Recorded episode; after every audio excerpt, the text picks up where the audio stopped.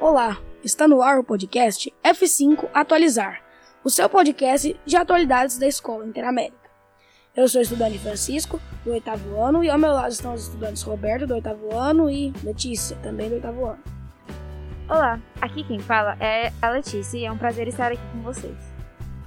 E aqui quem fala é Roberto, e é muito bom estar aqui com vocês. Bom, estamos aqui para falar um pouco sobre a guerra entre Ucrânia e Rússia, deflagrada no dia vinte e quatro de fevereiro de dois mil e vinte e dois.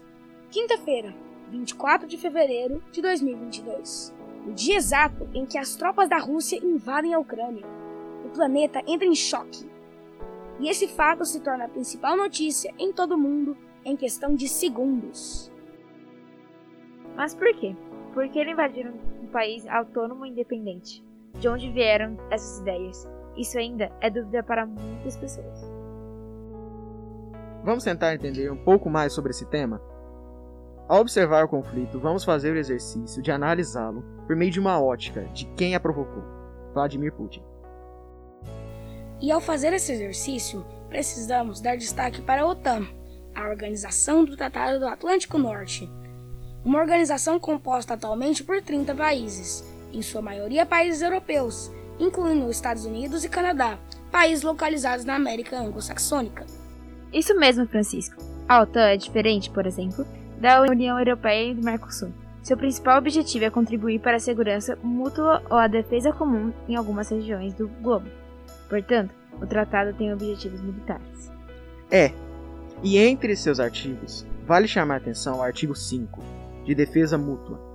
Esse artigo afirma que qualquer ataque a um dos membros será considerado um ataque a todos os membros, ou seja, se qualquer país integrante for atacado, todos os outros membros devem unir e defender o país que sofreu os ataques.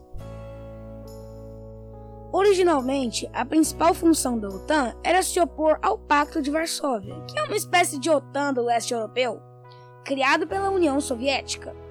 O Pacto de Varsóvia se dissolveu em mil novecentos e noventa e um, mas a OTAN não. Exatamente.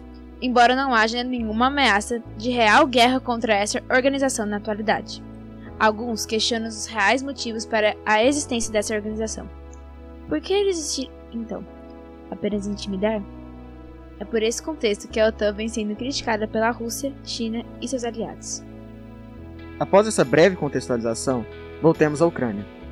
Desde o fim da U R S S, os ucranianos e os russos eram aliados, ou pelo menos até dois mil e catorze, quando os russos decidiram anexar Crimeia, região sul ucraniana, a área da fronteira com a Rússia. Daí as relações azedaram de vez. E de lá para cá, as expectativas da Ucrânia de integrar a OTAN foram só aumentando, com as sinalizações positivas da organização. Esse movimento de aproximação da Ucrânia com a OTAN e a própria União Europeia não agradou à Rússia, que se sentiu pressionada por enxergar o Ocidente, representado por essas organizações, como uma ameaça à sua própria soberania e suas áreas de influência, leste europeu e parte da Ásia. Diante desse cenário, como já dissemos antes, observando por meio da ótica de Vladimir Putin, atual presidente da Federação Russa, a guerra era inevitável, mesmo diante das negativas que haviam sido feitas até então. Antes de deflagrar a guerra, a Rússia tentava convencer, sem sucesso, a Ucrânia a não fazer parte da OTAN e da União Europeia. Ao mesmo tempo, tendo anexado a parte do seu território em dois mil e catorze, nesse sentido podemos perceber que a Rússia enxerga a Ucrânia como parte da sua área de influência. A relação entre os dois países se desgastou ao ponto em que, meados de fevereiro, quando, num pronunciamento, Vladimir Putin declarou o reconhecimento dos territórios de Donetsk e Lugansk, na região de Donbass, no leste da Ucrânia. Esse pronunciamento deixava claro que Vladimir Putin não reconhecia mais a soberania da Ucrânia. De certa forma, sinalizava também o que estava por vir no dia vinte e quatro de fevereiro de dois mil e vinte e dois. Analisando todo esse cenário, podemos dizer que só é estúpido e desnecessário atacar um país em pleno século vinte e um, os conflitos armados entre povos ou etnias diferentes sempre buscam impor algo pela força e pela violência, com o objetivo de proteger seus próprios interesses, e não é diferente nesse caso. Exatamente. Por isso, propomos fazer um exercício para compreendermos as causas dessa guerra, analisando o conflito pela ótica de quem a provocou, Vladimir Putin. Imagine só, o seu maior adversário é a maior potência bélica do mundo, com a maior economia e a área de influência, os Estados Unidos da América. Nesse contexto geopolítico, você precisa lutar para seus interesses. Então, se a Ucrânia, país próximo historicamente ligado à Rússia, se torna membro da OTAN e os Estados Unidos poderiam instalar uma base militar na fronteira da Rússia com a Ucrânia, em uma eventual guerra envolvendo a OTAN e a Rússia, a Rússia estaria em uma posição de desvantagem. É como ter uma bomba-relógio próximo da sua casa. Diante de todo esse cenário de guerra, que parece tão, tão distante, devo me preocupar? Como isso afeta o Brasil? Bom, temos que lembrar que vivemos em um mundo globalizado, onde a interação econômica entre os países do globo.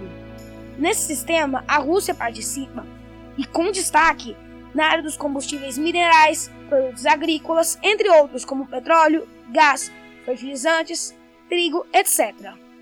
Com as sanções impostas à Rússia na área econômica, ações punitivas, como a redução da importação do gás natural, do petróleo e demais produtos, os preços devem subir, impactando a economia de todos os países. No Brasil, poderemos ver os efeitos nas bombas dos postos de combustíveis e nos botijões de gás de cozinha, e em breve, nas padarias e supermercados.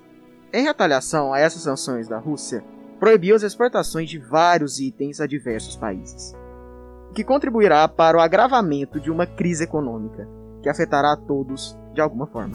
Chegamos ao final deste podcast e agradecemos a cada um de vocês por terem nos acompanhado até aqui. Que possamos refletir mais sobre os rumos da nossa sociedade e o que estamos fazendo para garantir a manutenção da paz. Esse exercício começa no lugar onde nós vivemos. Cultive sempre o amor, a empatia, o respeito. E sempre que possível, ajude o próximo. Encerramos esse podcast com a reflexão de Lia Diskin, cofundadora da Associação de Palas Atena. Precisamos um do outro, porque coexistimos coletivamente. E a cultura de paz está fundamentalmente ancorada na coexistência. Que possamos trabalhar em prol da coexistência. Desejamos paz ao mundo. Projeto realizado com o professor Beto, oitavo ano. Rádio Interação, Escola Interamérica, dois mil e vinte e dois.